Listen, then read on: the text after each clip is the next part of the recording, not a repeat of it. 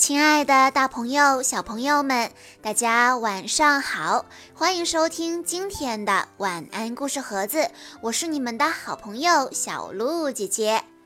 今天我要给大家讲的故事是由来自宁波鄞州实验幼儿园中四班的王一谦小朋友推荐。故事的名字叫做。肚子里有个火车站，有一个小姑娘叫茱莉亚，她刚刚从幼儿园出来，走在回家的路上。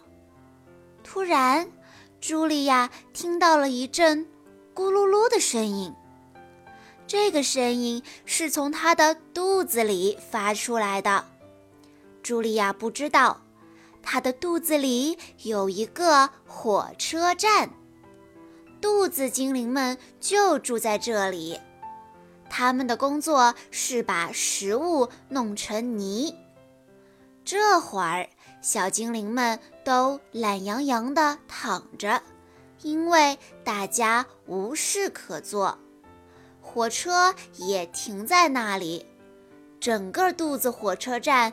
静悄悄的，突然，那奇怪的声音又响了起来。原来是一个小精灵睡着了，他在梦中偶尔打起响亮的呼噜，这就是茱莉亚听到的咕噜噜的声音。茱莉亚终于到家了，一顿美味的午餐正摆在桌子上。他开始狼吞虎咽地吃起来，很快，一大团面条通过食道掉进了肚子火车站里面。小精灵们立刻醒了，从各自的洞里爬出来，开始工作。他们都是一些非常勤劳的小家伙。可是。这次的情况把他们吓了一跳，又粗又长的面条落下来，把他们缠住了；整片的生菜叶飘下来，像床单一样把他们裹住了；大肉块沉甸甸的，像石头一样四处乱滚，火车站里乱作一团。小精灵们都生气地大叫起来：“这个茱莉亚根本就没有好好的嚼嘛，总是什么都靠我们。这些食物太大了，我们该怎么办呢？”尽管生气，小精灵们还是开始工作了，不然还能怎么办呢？火车必须准时出发，但是要把这么一大堆的食物弄碎，要花很多很多时间和力气，因此工作进展得很慢。食物越来越多，堆得像小山一样高。这时，出事了。一大块东西不偏不倚地砸到了一个小精灵的脑袋上，他立刻晕了过去。在幻觉中，他成了一名导游，带着游客在肚子火车站里参观。小精灵们告诉游客们，如果所有食物都被嚼得很碎。那落下来的就会是小段的面条、小片的菜叶、小块苹果和小肉丁，即使它们掉在哪个小精灵的头上，也不会把它弄疼。我们会很快地把食物装进火车车厢，还会在里面加入很多液体，这些液体会对消化非常重要。最后，我们会把液体和食物搅在一起，让它们变成泥。这个过程对我们来说特别有趣。一切都准备好，火车就可以出发了。小精灵司机会跳到火车头上，激动地等着门卫打开大门。这扇大门是通往小肠的入口。车站里面空荡荡的，只剩下最后一列火车了。其他火车都装满泥出发了。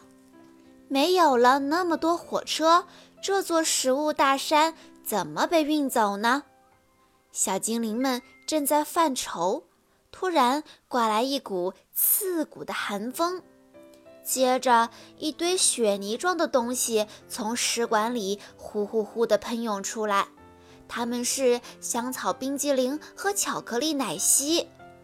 小精灵们开始举行抗议活动，他们大声喊着口号，气呼呼地砸墙，使劲地跺脚。这下茱莉亚可惨了。她的肚子开始疼了起来，茱莉亚生病了，因为她吃的太多太快了。终于，在小精灵们快被冻僵的时候，冰雪开始融化了，一阵温暖的雨从天而降。原来是茱莉亚正躺在床上喝热水。她的肚子上还放了一个热水袋。过了很长时间，一列列火车才返回了肚子火车站。此时，它们已经被卸空了。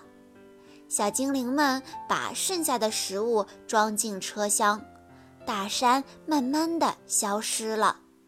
小精灵们现在又可以休息、玩耍和美美的睡觉了。茱莉亚感觉好多了，她的肚子不疼了，高兴地翻了许多跟头。肚子火车站里的小精灵们觉得好像坐上了过山车呢，他们已经分不清哪里是上，哪里是下了。小朋友们。肚子里有个火车站的内容，就是茱莉亚吃的太多太快，所以她的肚子里出事了。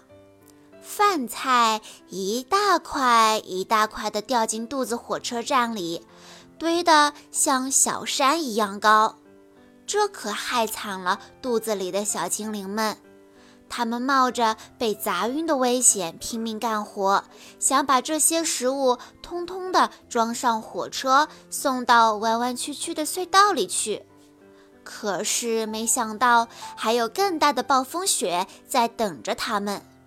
小精灵们被激怒了，他们游行示威、罢工抗议，肚子火车站里一片混乱。